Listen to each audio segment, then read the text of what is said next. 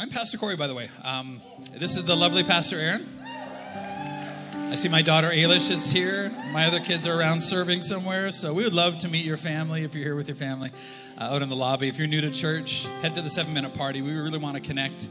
Uh, connect you. Having a great experience with God is great, but God wants a, an actual relationship with Him. And so uh, we would love to be able to help you on your way um, in God's family and show you what to do next. And so, and sooner or later, we're going to be like, hey, take out the trash. And you're going to be like, oh, I can't even do this. I'm going to go to a different church. We're like, you know, they're going to make you take the trash out too. I tried running away from home one time. By the time I got my little bag together, it wasn't a big, like a long term plan. It was just like, I need to teach my dad a lesson. You know, tired of doing chores around here. You know how it is, and when you're a kid, you envision this like, and at my funeral, they're gonna be, they're gonna wish they treated me better. I'm like, you're not gonna be there. Anyways, it was a bad plan. So by the time I got out the door, it was like six o'clock, and my dad says, "What are you gonna do for dinner?"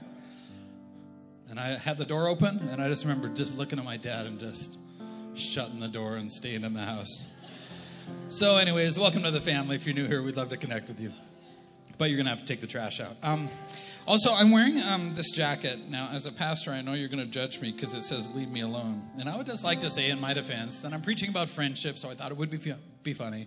And this isn't really my jacket, it's actually Pastor Aaron's jacket.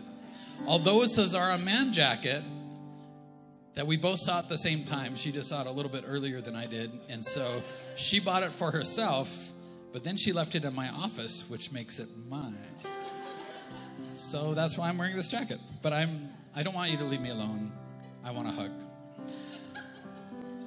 Oh, this is getting weird now. Whatever. Okay. Um, we're in a series called Jesus on the Couch. We've gone through dating, we've gone through marriage. Um, I'm actually going to add another one um, next week about extended family and church family because I feel like we don't really understand how some of these things go together. And, uh, and the extended family kind of want you to do this and you're like it makes you know like let's just define some boundaries and just set things in place to be like hey this is what you're allowed to do here's what i'm allowed to do. And it just helps everybody get along with each other so um, so i think you're to like that um, thanks sean um, today's uh, sermon is Jesus on the couch. Like, what do your relationships look like when Jesus is sitting between you? Because that's really where Jesus wants to sit. So, what does the couch today? It's it's about friendship. So, particularly your inner circle of friends. So, how fussy are you about your inner circle of friends? Like, did you interview them? I mean, these are people that are going to inform the rest of your life. And how did they get there on that couch? And how fussy are you about them, your inner circle? Because Jesus is not hanging out. I mean, if you got teenagers, you know that Jesus does not hang out with some of their friends. Am I preaching to people who have teenagers here today? You're allowed to laugh. Don't be afraid of your teenagers. They're sitting beside you. They have no power. They don't have any. They don't have any money. There's something about that that I think. I think there's a reason. You know, Teenagers, there's a reason mom doesn't want you to go to Pete's house.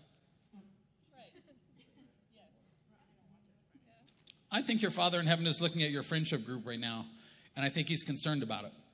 Um, I think he's concerned about it. Now, today's not a super deep message. Um, I just want to talk to you. I think on behalf of, of our Father in heaven, I'm going to be talking about the friendship that David and Jonathan had. David, who killed Goliath, and Jonathan, who was the crown prince of Israel, and their friendship, just a rare friendship that pushed them both so much further than either of them could have gone. And I want to talk about uh, having good friends, but um, but I do want to say, like, I think your dad in heaven is a little bit worried about some of the people that are in our inner, inner circle right now. So, um, can I tell you a funny story about Family Day, by the way? So, you remember last week I said that Ailish came around the corner in Costco when she was little, and she saw a guy with a gentleman with only one leg, and she's like, "Whoa!" You know, your kids ever do that? Like, "Whoa, that guy's got one leg," you know, and mom's like, "Stop it." Um, so on Family Day, we were walking as a family behind our house on the walking paths. Um, we live in Coopers, and so there's walking paths, and we were walking there, and a gentleman passes us with a three-legged dog. And Pastor Aaron leans over and says, Ailish, is there anything you'd like to say?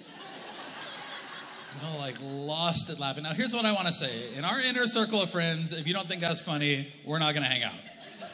So if you're like one of those Christians that are like, I'm, ho- I'm too holy to have fun, Um, I think you're missing the parts of the Bible where God makes fun of you. It's like, hey, I think you're taking yourself a little too seriously. I don't think that's the same thing as taking me seriously.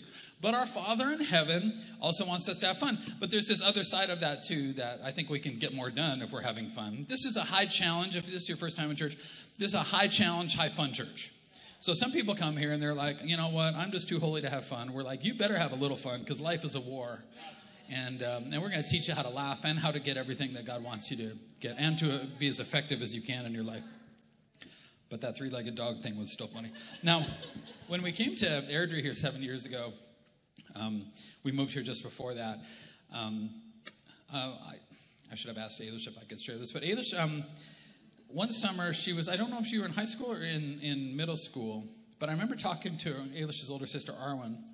Um, I remember talking to Arwen and saying, How's Ailish doing? And Arwen's like, I think she needs better friends. And as a father, I'm like one of those dads that is like, I'm in there like a dirty shirt. Like I am, I'm like, oh, well, let's set that up. Let's figure that out. Let's let's get her better friends. And as soon as she, the next year though, God gave her better friends, and she did a whole lot better. And I want to tell you that your tomorrow is decided by your friends today, actually.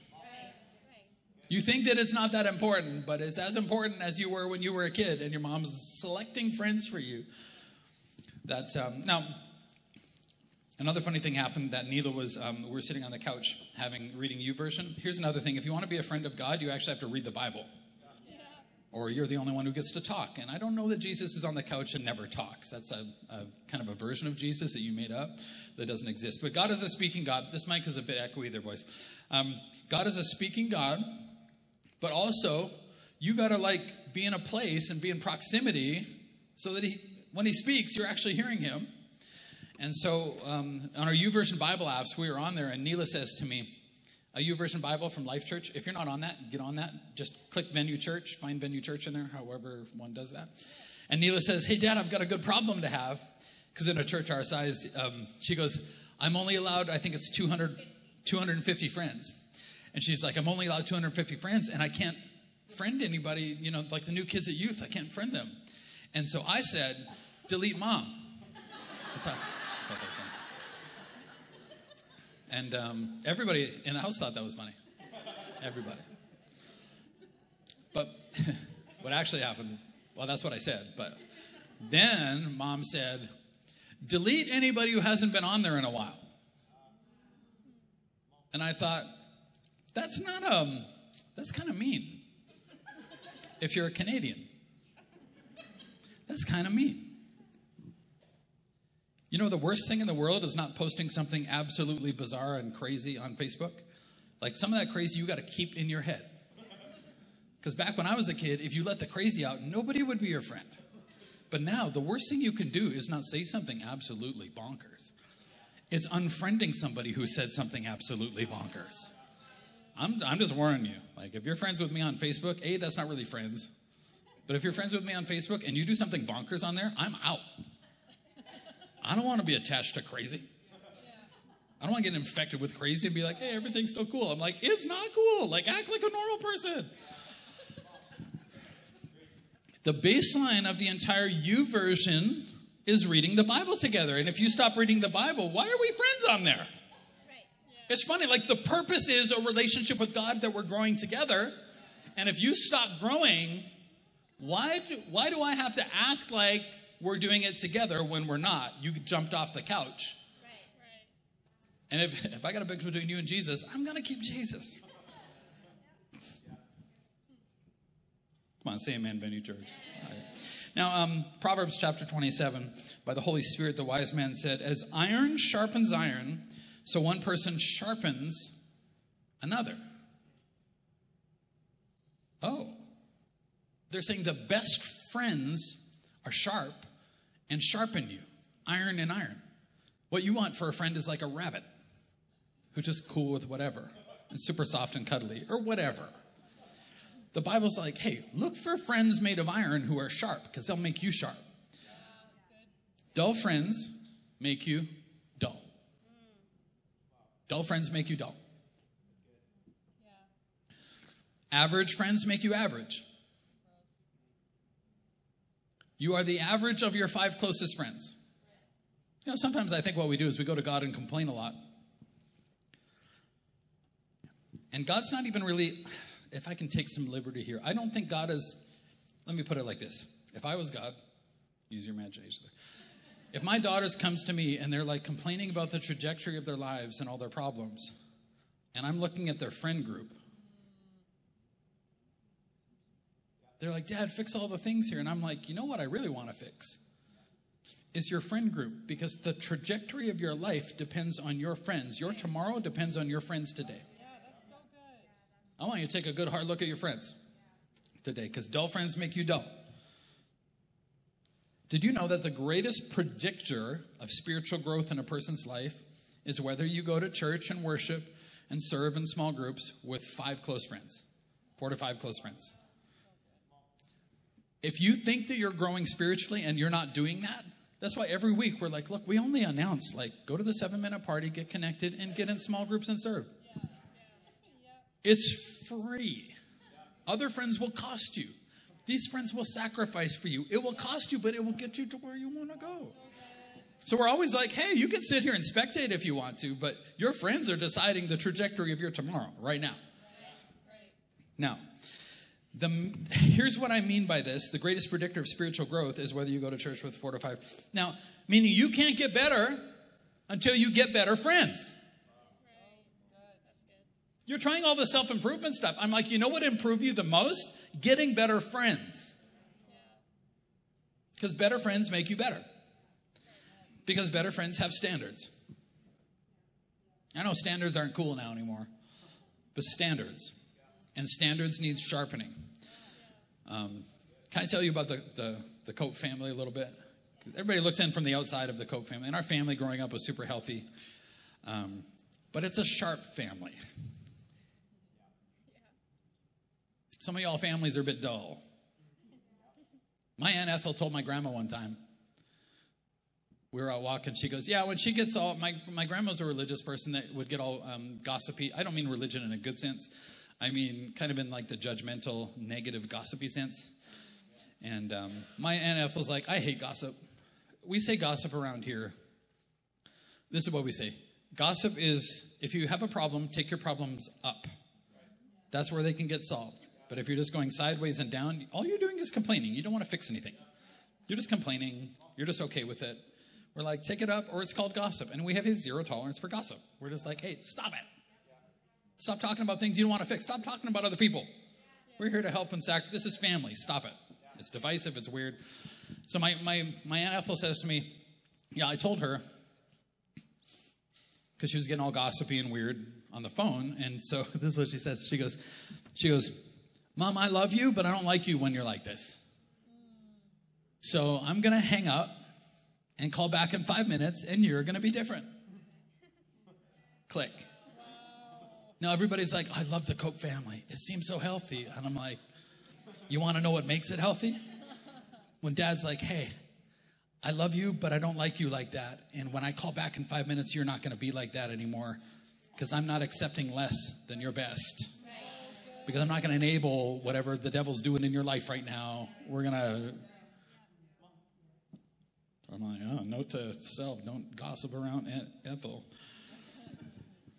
Trouble is when you have sharp people in your life, you know, my dad is sharp. I remember we were driving through the Mojave Desert when we were kids one time near California, and it was 120 degrees Fahrenheit, I think. It was a bake oven. If you, I don't know what that is in Celsius, like a million. It was so hot in a Honda Civic with no air conditioning. Now, if you're under 40, you don't even know what that is. You didn't know that they made vehicles like that that there was no buttons that did anything in vehicles. There was these things, and there was these other things, and there was these. You don't even get it. But there was no air conditioning, and it was so hot. It was like an oven inside of there. And, and this is in the in the days when child safety nobody cared about that. And so we were in the back. I think we're a little too safe now, by the way. We didn't bubble wrap everything back in the day, and I'm like, I think nature was just trying to weed out the dummies sometimes. So you really want to ride off that jump without a helmet? Then go for it. I feel like maybe we'd all be better off. Sorry, sorry. Okay, I'm just having fun. It's just fun. We're just, I just want to hang out. And so, so, where was I at? Sorry. Oh yeah, so I'm in the back of the car because you used to actually be able to lie down as kids and read books and make little forts and stuff. And so there was a sleeping bag back there, and it's a bake oven. And I'm like, you know, it's so hot, something's got to. So I climbed under the sleeping bag, and it felt cooler. And I'm like, Ryan, my brother had a huge fever that night because he spent all night in a hot tub and his body is weak. And he he was like had a fever, and I pulled him under there, and we were under there. I'm like, doesn't it feel great? You know, like that like just before you die, that crazy. And my dad looks back. Now, some of y'all dads, they were so nice that they weren't truthful. My dad was like, What are you idiots? Like, what are you doing? You're going to kill him. I mean, look at that frail mind and body. He's gonna die. Get out from under the blanket. Now, all y'all Canadian parents are like, it's okay, just whatever makes you happy. It made me happy. Oh, it's fine. Now, Ryan survived, and I got to split the inheritance with him, but whatever. Not that my mom and dad are dead, they're, they're here. Okay, so here's the trouble. You're like, Father, give me better friends. And then he gives you a better friend who's doing better than you are. And that's super annoying. Like, no, I didn't want that. And I'm like, I want the friends that suck. I want bad friends because they make me feel good about my life. Right? He sends you somebody that isn't always negative and complaining. And it's irritating. I want to go to my negative complaining friends because I feel uh, here's the thing like if you're losing and you just have a friend who's losing more, that doesn't make you a winner. You're just losing a little bit less. But that doesn't mean that you're in the place that God wants you, thriving in this world in spite of all the hard things and like doing great and living life on purpose and to your destiny and helping people. And I realize the trouble is when He gives you a better friend, then it's just like, hey, dude, you, you got to stop doing the things that put you down there. Right. The mindsets and the emotions. It's super irritating. Today's entire sermon, you know, want to know what it's about? It's called Fire Your Friends. You need to Donald Trump some of your friends. You're fired. Hey, it's been great, but you're fired. If you got room for five and they're not great, you can't get new ones till you offload some old ones. It's okay to fire a friend. Your future depends on you firing somebody. Oh, you don't love people. I do but keeping friends with low standards is not helping anybody. It's not actually love. Right. This is what Canadians say right now. Raising kids with no standards is love. You just accept everything that they are. God, who's been around longer than Canadian politics, says if you won't discipline your child, you hate them actually. So if you accept everything from them, you don't unconditionally love them. Unless you think God doesn't unconditionally love you. God actually is love, He's the definition of it. You're like, God is so mean, He has all these standards, He hates us. Whoa, whoa, whoa. That's the devil. You're getting him. Com- standards. I will not let you live this way because it's not your best. You can do better. My mom had a friend in Los Angeles when we lived there and she realized something about her and i remember her saying this when i was young and it always stuck with me. She's like you know what? She was she was a christian lady. We the kids went to the christian school. Christian lady. She goes i realized she didn't have the fear of the lord. And she said like i offloaded her because my friends are those who fear the lord. My inner circle the people that inform me the people that correct me the people that challenge me the people that help me when i'm struggling the people that celebrate victory on the inner circle Look, I'm friends with all y'all, but inner circle, these people, like, they are affecting my life. I had a sleepover at, um, at a, uh, I had a new friend. I had a sleepover at his house in uh, like grade eight or something. And I had a paper route. You remember what paper routes were? It's like child labor. I don't, do they even have them anymore? I used to make a dollar a day And that was not good money back then. Now you're all like, well, that was like dinosaurs. That was a lot of money back then. You could buy a steak dinner. I'm like, you could not. It wasn't that long ago. It was a bit ago, but it wasn't that long ago. And uh, to go anywhere overnight, um, my brother, I, why wouldn't my brother cover my paper route? I did it for him all the time. But, anyways, my dad said his exact words like, Corey, your brother Ryan is super disappointing to us all. I, sh- I should cut him out of my will, but I'll do your paper route in the morning. exact words. He said the last part. I'll do your paper route in the morning if you want to go and hang out at, um, at his house. And so, um, so I did. And his brothers were watching a movie. Now, this is supposed to be a Christian home, and his brothers were watching a movie downstairs that now, I hadn't been exposed to this sort of stuff, but I mean, it was just like blatant sexuality. And I'm just like, I walked out, he's like, hey, we should go watch this movie. It's a great movie. And I walked downstairs and I'm like, oh. And then I did what good Christian kids did is I got up and, uh, and walked out of the room. And the trouble was, you know, I just made friends with this kid. He was the cool kid at school, you know? He was like all skinny and fit and, and, uh, and I hate people like that. They're people too, though. We got to love them.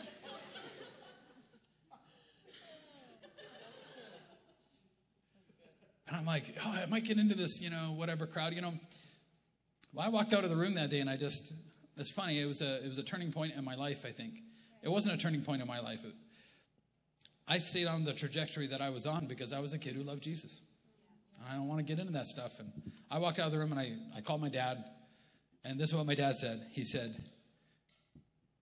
he said, tell him I changed my mind about doing your paper route. I'm on my way. He basically said, like, throw me under the bus.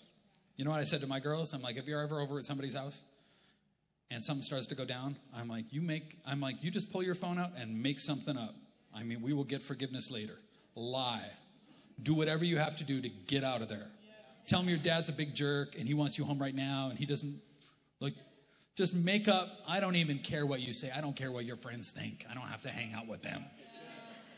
I'm like, say whatever you got to say, get out. Because your friends decide your life.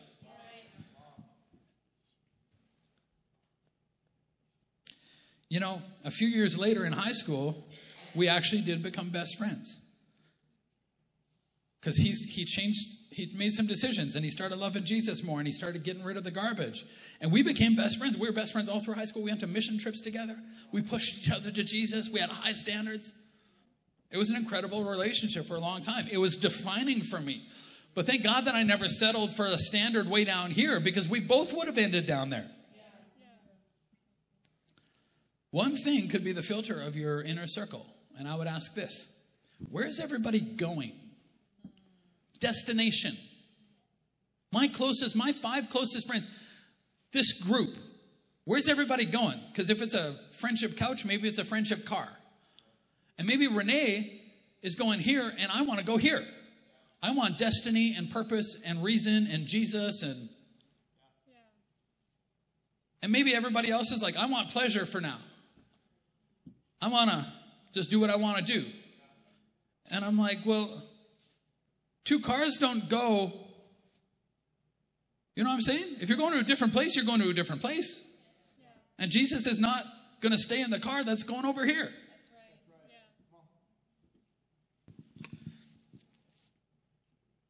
As soon as I see somebody that's coming closer, but as soon as I figure out that you're not going anywhere, I put you in the people I'm trying to reach box. It doesn't mean I don't love people. I love you. I love people who don't love Jesus. Absolutely love people who don't love Jesus. I would go to hell for them. But in my inner circle, they're not coming there.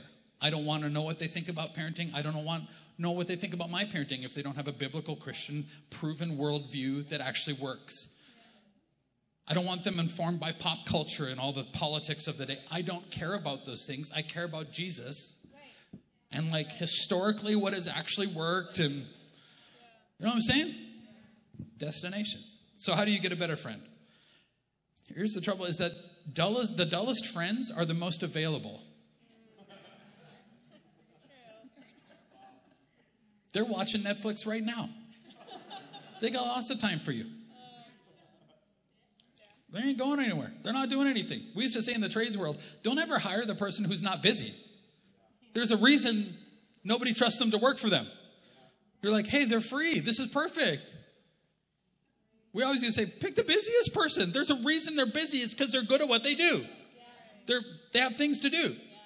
So, how do you earn a spot beside somebody who's doing better than you are? How do you get there? How do you create proximity? How do you break into stuff? They're busy, they're living on purpose. They were probably fine before you because they're moving in a direction. How do I break in there? What do I do? How do I get an exceptional friend? 1 Samuel 18, after David had finished talking with Saul, this is right after Goliath has been killed. Goliath, the Philistine, um, the Philistines were, I mean, they were just, they were oppressing the people of Israel. It was awful. It was an awful time to be in Israel. David kills Goliath. David talks to the king, who is Saul. And then it says he met Jonathan, the king's son. There was an immediate bond, for Jonathan loved David. Something about Jonathan, he just looked at David and he's like, We need him. Our nation needs him. Thank God that he came. Thank God that he stepped up. A teenager stepped out and faced Goliath. Nobody else would. And Jonathan made a solemn pact with David. See, friendship is a solemn thing if you get a good friend. If it's too easy, you know what I'm saying? It's just like, did you interview for those spots?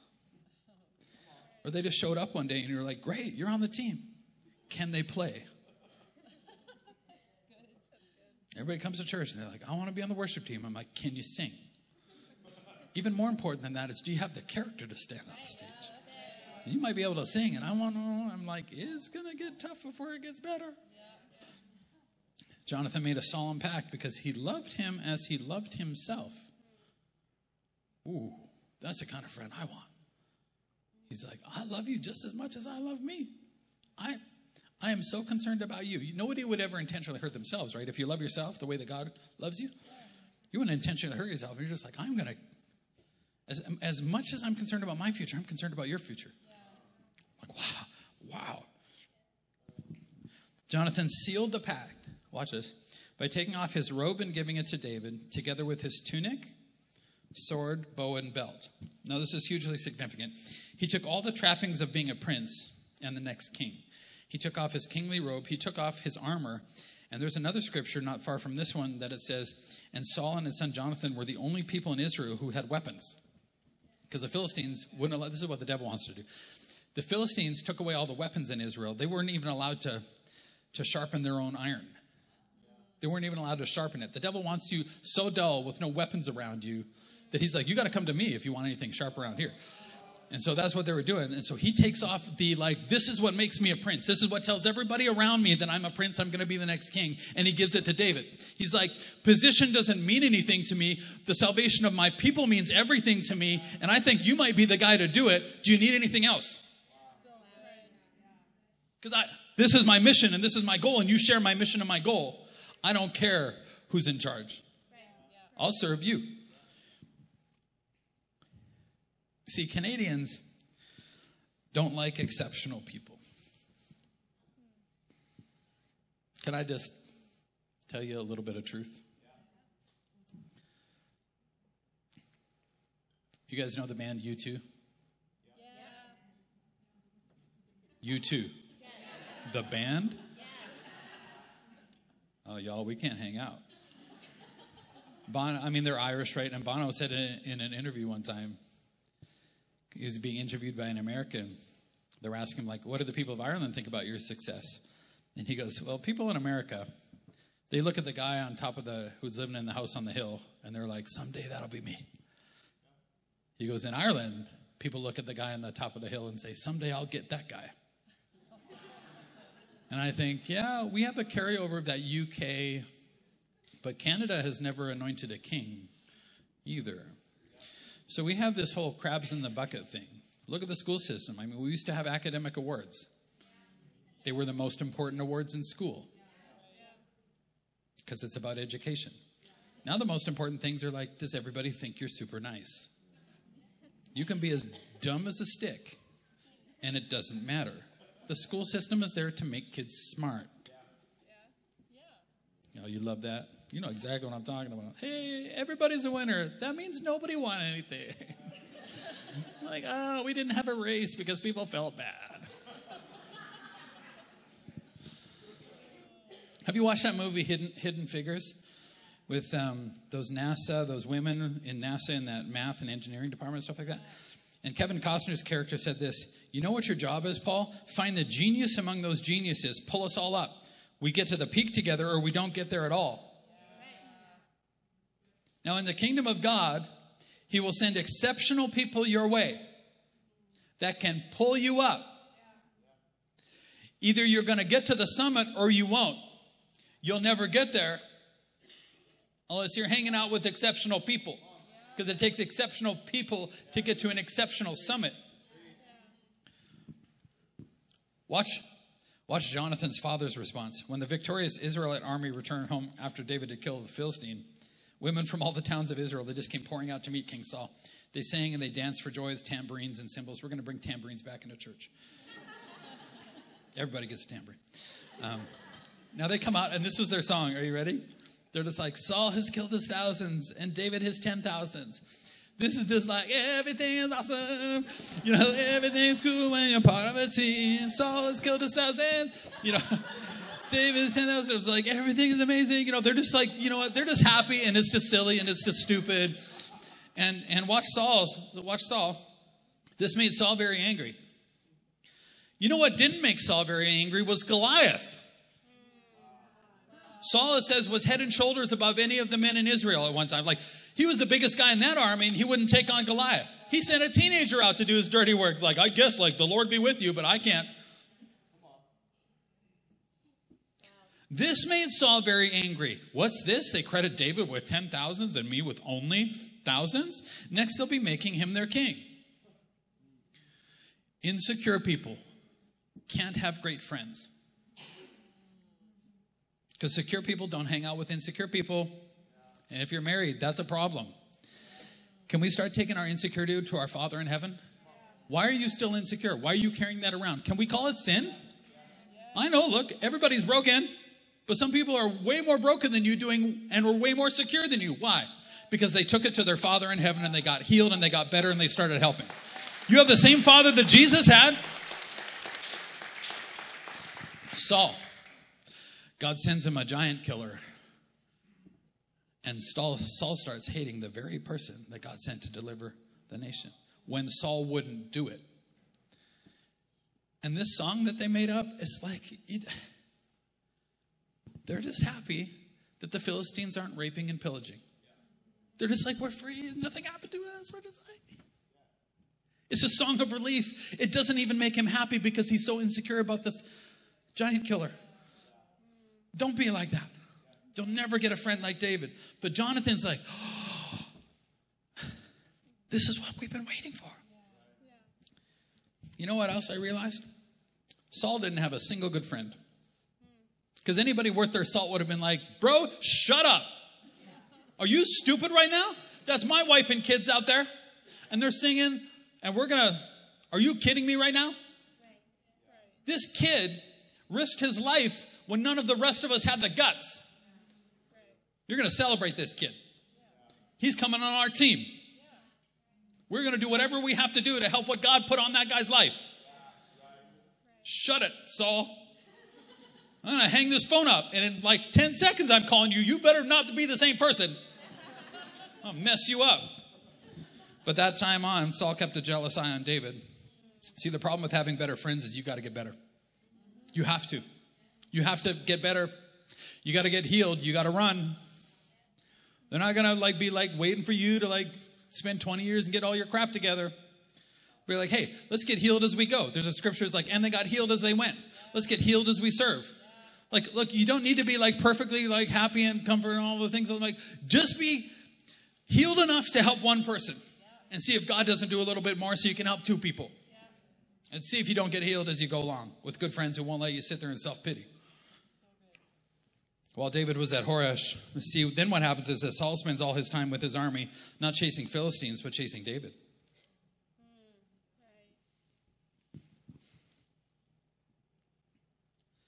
It says, he learned Saul had come to, out to take his life, and Saul's son Jonathan, at great risk to himself, went to David at Horesh and helped him find strength in God. Then he said this Do you have friends who will say this? I know what you're facing. Don't be afraid. Then he prophesies, My father Saul will not lay hand on you. Not as long as there's blood in my body. You got people that fight the devil for you? Like, I see what the devil's trying to do in your life right now. I see this tragedy. I see this sin. I see this. He is not going to lay a hand on you as long as there's breath in my lungs. Do not be afraid. He's telling David, a leader cannot be afraid, David. Go to your Father in heaven.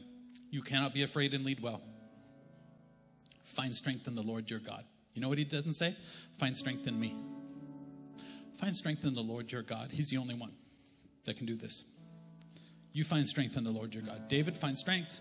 God has called you to something great. Find strength in the Lord your God.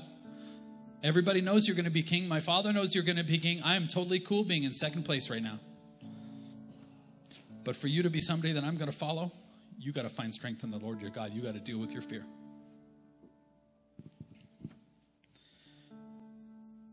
The two of them made a covenant before the Lord.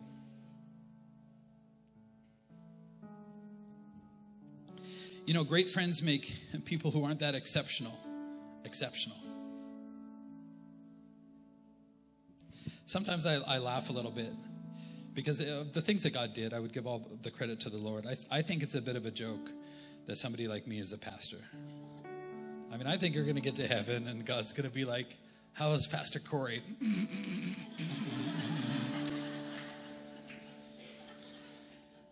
and you're going to be like, He was great.